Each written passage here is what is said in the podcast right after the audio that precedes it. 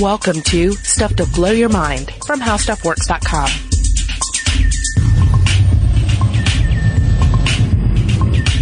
Hey there, welcome to Stuff to Blow Your Mind. I'm Julie Douglas, and this week, Robert Lamb is out getting his dendrites cleaned. So we thought, hey, why not run an encore presentation of one of our favorite episodes, The Wind Beneath My Surgical Wings.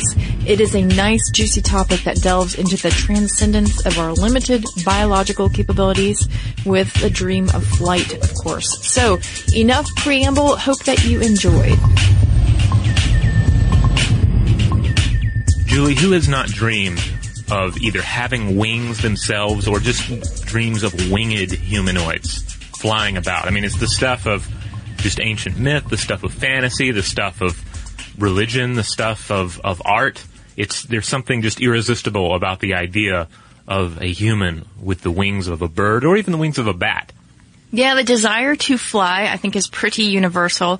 Even Dorothy from Oz, right? Mm-hmm. Somewhere over the rainbow, bluebirds fly, birds fly over the rainbow. Why then, oh, why can't I?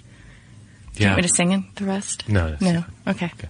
But, but yeah, uh, w- one example that always comes to my mind. I mean, there are a lot of iconic ones. Obviously, the, the myth of Icarus and Daedalus is Yeah. big. The idea that you know that they built these wings and then they fly too close to the sun and then they plummet. It's just a fantastic metaphor for so much in in human endeavor, human technology. Um, humans reaching to achieve things that they were not necessarily biologically gifted with, but via their intelligence are, in a sense, genetically gifted with. I also think back to a book called Goodbye to All That by Robert Graves, a British author who famously wrote uh, I, Claudius. Uh, that's probably what he's most known for. But this was his biography, and he was talking about his um, his service in World War One. There's a bit about um, mountain climbing in that as well, because he was one of these just really adventurous dudes. He'd go out with his his pals, and they would scale these these towering cliffs. And there was one point where he's talking about you know clinging to the side of this this rock face. Uh, you know, pretty to someone like me who is not a mountain climber and will never mountain climb, terrifying idea just to imagine myself clinging to the side of a mountain face. Uh, but he was unfazed by it. He was an adventurous dude, uh, had bravery and just a natural inclination for this kind of thing. But one time he said, they're scaling, they're, they're a little tired, clinging to the side, and a bird like sort of float, flies by, but given the altitude and the wind, kind of floats out there to the side. And and he mentions how it was just so unnerving. The idea that it was like the bird was was coaxing him into letting go, uh, as if there was another way, as if he could fly. Which which also gets into these weird impulses we sometimes have of.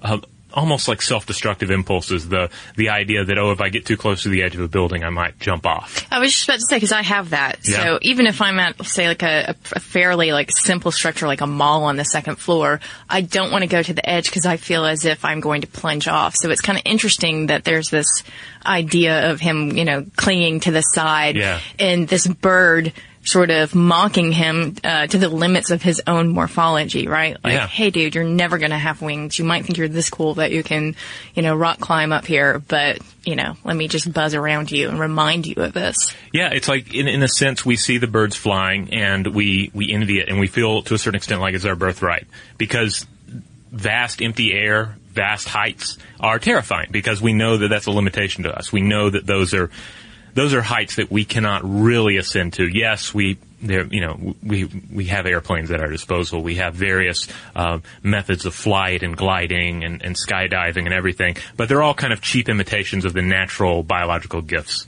of a bird. That's right. We're greedy. We want it for ourselves. It's not enough that we have created flight in the form of jets and planes and, uh, you know, various other modes of transportation. Uh, so the question, and the question for this podcast is, is it, would it be possible, is it really possible that we could somehow create wings for ourselves? Um, and I'm not talking just like strapping on wings. Right. Because there are wingsuits, uh, which are phenomenal. There's Yeah. actually an article on them on howstuffworks.com that I wrote, uh, how wingsuits work. And it's phenomenal technology, and the people who use them are insane and also highly skilled. Yeah. But yeah, could we actually have biological wings that are a part of us, that are an extension of us? Right. Could we game our bodies and our minds in order to actually have this be a part of our own morphology. And why not, right? Because Yeah. we talked about this. This is this is not uh, so crazy. I mean, it's absolutely out there, but there are so many different ways that we have augmented our reality and our physicality that uh, no doubt one day this could be a possibility. Yeah, I mean, the, like you said, there's so many things we do to our bodies anyway. And we went into this, uh, we've gone into this a, a number of times. We talk about post-humanism quite a bit and, and cybernetics. We did an episode called The Werewolf Principle, um, which probably wasn't the best title in the world because it doesn't have anything to do with werewolves. It's about, it's a, has to do with a sci-fi story I was reading at the time. But the idea that we change our, but potentially we change our bodies in order to explore space and to explore other worlds instead of attempting to bring an ex- uh, a portion of our atmosphere and our environment with us, uh, and and the, and our limitations with us. Uh, we instead alter ourselves, and certainly we make a lot of augmentations to ourselves anyway. So many things such as glasses, contacts, uh, various uh, biomedical equipment that is added to the human body. We're making these changes anyway for things that are generally thought of as necessary. Um, and then we also make changes that are cosmetic in nature. But what about wings? Well, yeah, and in order to actually really get to the meat of this conversation, we have to bring up Do- Dr. Joseph Rosen. He Yes. is a um, Dartmouth plastic surgeon and a reconstructive surgeon, and it's um, I think it would be pretty mild just to say that he's a futurist. Yeah, I he's mean- a, a definitely a futurist, definitely a post-humanist, and a, he's he's one of these amazing individuals that, uh, and if you look him up, you'll find various articles about his work. Um, but in particular, there was a 2001 um, interview slash profile in Harper's Magazine by Lauren Slater. Highly recommend anyone read who's fascinated by this topic. Uh, it was called Dr. Daedalus. It's an excellent article. Actually, the way that it was written reminded me of Mary Roach and the way that Yes. she approaches her material. So it is well worth checking out. All right, we're going to take a quick break. Stay tuned for more.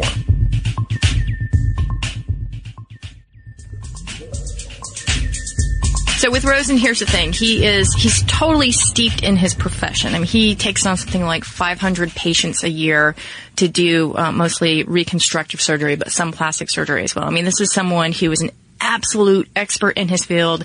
He is, uh, he's steeped in the practicalities of it, but he is also a big thinker. Yeah, he's a plastic surgeon, but but not a mere cosmetic surgeon. And uh, the the article uh, in question went into sort of around the uh, the turn of the millennium where plastic surgery stood about the idea that it's sort of sort of in this place where it's often looked down on um, by people outside of the, prof- uh, the the medical profession, and sometimes within the medical profession, may be seen as as a uh, as a lesser medical practice, which of course is is not not the case when you look at the the the non cosmetic applications. Uh, when you're looking at people who've undergone uh, serious injury, particularly facial injuries, uh, for instance, and finding ways to correct that and and bring uh, a certain amount of uh, normalcy back to that person's life. When you look at uh, cleft palate and cleft lip uh, reconstruction, yeah, I mean, there's there's a lot that goes on in plastic surgery that is not uh, breast jobs, but uh, but that tends to be sort of the the easy association that people make uh, when you just hear plastic surgeon on TV. Oh, she went to the plastic surgeon's office. That means she had something superficial and unnecessary done. But plastic surgery is bigger than that. Much bigger. And uh you know he- as you had said that he has he's worked on reconstructing faces um Wounded warrior. wounded causes- warrior causes right? So we're talking about uh catastrophic polytrauma. So if you're in uh if you're a soldier and you have undergone this trauma what that means is that you have so many various problems going on um, that you can't necessarily uh, find a solution to all of those injuries. But what Dr. Rosen can do is he can fashion a new nose, um, but he can't restore that soldier's sense of smell. He can at least give some sort of normalcy back to that person. Yeah. So that's a lot of work that he does there. Um, he also is working on healthcare reform. Oh, cool. This was really interesting. Uh, this is in the form of cyber care. He argues that our hospital system is just, uh, you know, an outgrowth of the Civil War. In other words, it was set up to administer to a huge amount of uh, massive casualties. And he's saying that that's just not the way that the world works today. And he is helping to revamp the national healthcare system in Vietnam using cell phones and laptops to link clinics, hospitals, and rural physicians. So this guy is a renaissance man. And like I said, he's a big thinker, which is extended over to his ideas about uh, what we can do in, in terms of improving not just augmenting, I should say, but really heightening our senses as a human being and augmenting our experiences as a human being. Yeah, he's an amazing thinker in that he he really, to use the cliche, you know, thinks outside the box. He is the he, he's a bit of a rebel. He's he's questioning authority and questioning uh, sort of normal approaches to things all the time, uh, and you see that with with with various gifted minds out there. You know, it's it's not merely that they work really hard and and are just Uh, geniuses within the confines of their profession, within the confines of their their role in society, but they actually think beyond the the typical uh, constraints. It's true. Like, for instance, uh, he says that a salamander can regenerate an arm in 42 days. So he says somewhere in your own genome that ability still exists. He says, why can't we go ahead and, and find that, figure that out so that we can regenerate a whole limb for ourselves? And he says we can do it. It's just a matter of, you know, 20 to 50 years to coming up with that. Um, so, you know, he also looks at soldiers again who have had those catastrophic polytraumas, and, and he says, why can't we use a whole body uh, prosthesis like you know that's made out of an exoskeleton? Um, you know, obviously cost is a factor, and perception because it's not too um, it's not too normal to see someone traipsing through a hallway who's, you know, encased in an exoskeleton. But he's got these ideas of how to make it work for humans and how to, as I said, augment the experiences for people and make it better. Yeah, he wants to make it better. He wants to fix it. You see that both in, in healthcare reform, as you mentioned, but also, in, but more importantly, in the human body. There's a great quote from that article that I think really sums up a lot about Rosen's outlook on not just plastic surgery, but life. He says, you know, I'm really proud of that face. And he's talking about some facial reconstruction that he performed on an individual who lost a lot of it to cancer. Mm-hmm. Says, I'm really proud of that face. I didn't follow any protocol. There's no textbook to tell you how to fashion a face eaten away by cancer. Plastic surgery is the intersection of art and science. It's the intersection of the surgeon's imagination with human flesh. And human flesh is infinitely malleable. People say cosmetic surgery is frivolous, boobs and noses, but it's so much more than that. The body is a conduit for the soul, at least historically speaking. When you change what you look like, you change who you are. So that Well, and, and doesn't that kind of speak to a lot of what we've talked about in the podcast in terms of studies uh, having to do with psychology, the whole like you fit, you know, fake it till you make it, or you know, if you assume a powerful posture, then your body responds uh, physiologically. So. You know, a lot of what he's saying is is is there's a truth there that Yeah. if you can change yourself in that way, then certainly physically and mentally things will follow. Okay, so let's get into some of his really fun post-humanist dreams for the human body. Yeah, because he again, he's all about making the changes necessary, arguably necessary in some cases, to make us better beings. For instance, uh, cochlear implants, uh, new rods for the eyes to give a super binocular vision. Um, soldier implants, like uh, this is great, a nose flashlight. Because you know your nose is just there. You, you know it's important for breathing, but you know, optics, uh, te- optic technology grows smaller and smaller. Why not have a light up there? Imagine you sort of you, you click one nostril, and then a light shines out the other nose, and you it's perfect for reading. It's a great idea, really. Now, I can just see eight-year-olds really having fun with that Yeah. when they blow their nose. Yeah, yeah, like light flashes, like really bright light every time you sneeze. But it's stuff like that. Like when you say it, like we're even laughing because it's ridiculous. It's so different from what we're used to. But uh, Rosen's the kind of guy that says, "No, why are you laughing? Because this is actually really practical." Right, he's saying Yeah. in a military sense, why wouldn't you want your soldier outfitted with this, right? Yeah. Because it makes perfect sense. Um, cochlear implants, of course, are already in existence, but what he is suggesting is that you have cochlear implants that enhance your hearing, essentially giving us far superior auditory powers. So Yeah. we'd be able to detect things miles away, uh, again, becoming superhuman. And, uh, and Because then, as we've mentioned before, the the senses that we use to perceive the world are in to varying degrees limited. Uh, or extremely limited, even compared to other animals. Mm-hmm. Um, you know, it's like the mantis shrimp, which uh, sees in all all this vast array of colors that we can scarcely imagine. We talked about when we were talking about bats, how it's almost impossible for us to really imagine what it's like to to quote unquote see the world as a bat. Mm-hmm. So instead of being limited by this this world that we've painted in uh, in just a few different colors. He's saying, why don't we paint the world in more colors? Why don't we update our our machinery so that we can paint a more brilliant world. You know, that's an interesting concept to think about when, especially in the, um, I guess in the context of how we are bombarded mm-hmm. with stimuli these days, and we've talked about this in, in the multitasking uh, episodes quite a bit. So I wonder if if doing that, if, if, sort of upping your experience of that stimuli would would make sense in this sort of new world where where you're getting thrown things all the time. So if you can, in other words, if you can kind of tune in a little bit more, if things are a little bit louder, if things are a little bit brighter, does that make sense for the modern human mind? Yeah uh, sort of open-ended question there. But I uh, wanted to point out that Rosen is also a, a fan of echolocation implants and yes. fins. Fins, yes. Why not? I mean, it, it comes down to a lot of you know biomimicry. If you want to see how to swim, look for look at an animal that has evolved over the, the course of millions and millions of years to be an, an incredible swimmer that's what you need to do. And we do that to a certain extent. We're looking at the shark skin and then adapting that into swimwear. Mm-hmm. Um, but he's talking about taking it even even further. And of course, his pet project, his pet thought experiment, I guess you could say, yeah. surgical wings, because yeah. this is really where his engineering brain meets his his his uh, reconstructive brain. Yeah, and brushes up against the brain of, of mad science mm-hmm. for sure. But it is important to think of it as as a thought experiment.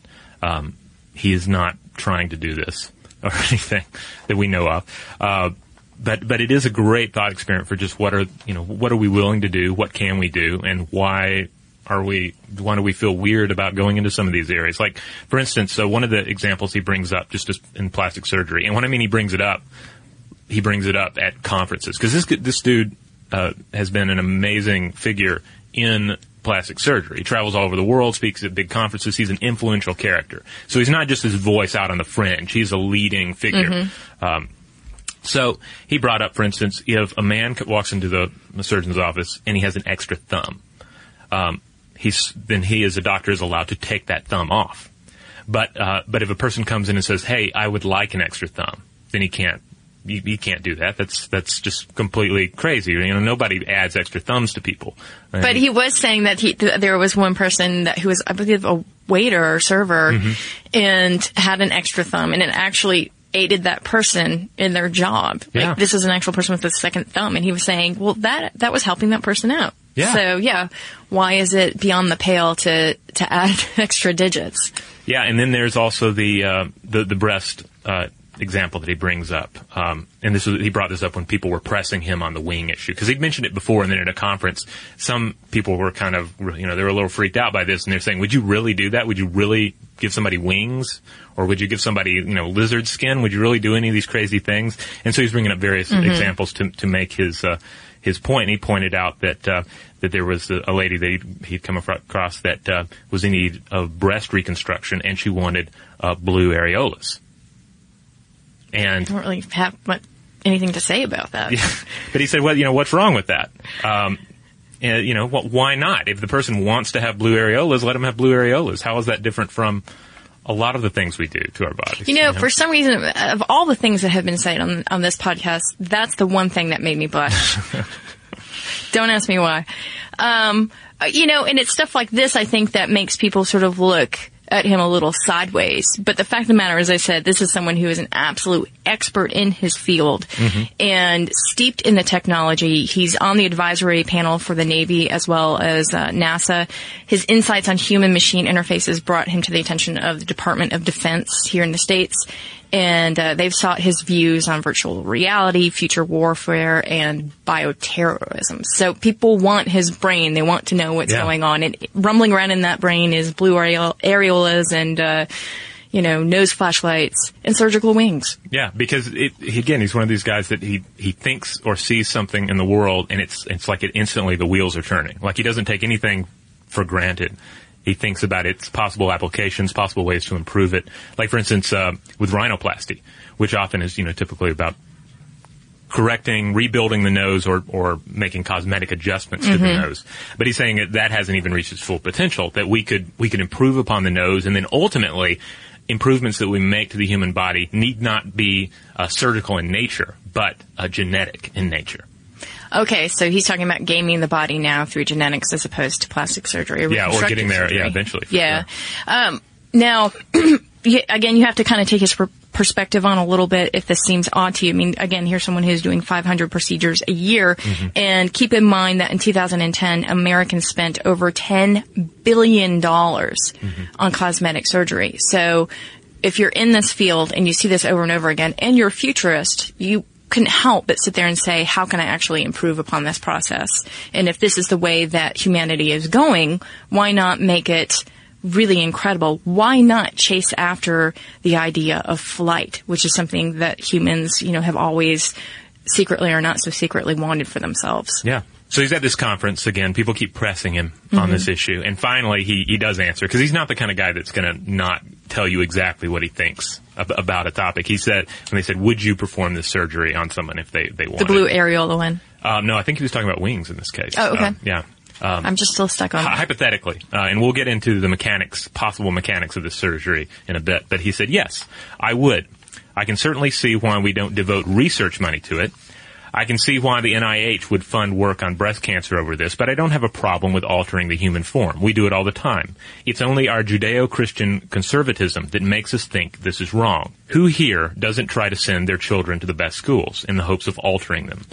Who here objects to Palm Pilot, a thing we we clasp to our bodies, uh, with which we receive rapid electronic signals? Who here doesn't surround themselves with a metal shell and travel at death-defying speeds? We have always altered ourselves for beauty or for power, and so long as we are not causing harm, what makes us think we should stop? And again, that quote is from the excellent uh, article by Lawrence Slater, 2001 Harper Magazine, Dr. Daedalus. Um, highly recommend everyone check that out. So we're going to actually close out the uh, this episode right here, part one of surgical wings, and we're going to continue this in surgical wings part two, where we'll really get more into the nitty gritty of how you could surgically make this uh, seemingly impossible thing happen. I like this analogy of, of surgery, and here we are. We're going to leave you guys in the middle, but we're going to suture you up in the next part, so stay tuned for that. So, gentle listeners, that was part one. Make sure you listen in on Thursday for part two. If you want to check out more of what we're doing, make sure to go to our YouTube channel, Mind Stuff. Also, you can see our offerings at stufftoblowyourmind.com. And hey, a show of hands, since we have been talking about this desire to take flight, to be able to do what birds and bats do. Um, how many of you have actually had the dream where you're flying? Uh, do you fall to the ground? Do you glide at street level and wave at people? Or do you soar from way above? Let us know. And you can do that by piping off an email at blowthemind at howstuffworks.com. For more on this and thousands of other topics, visit howstuffworks.com.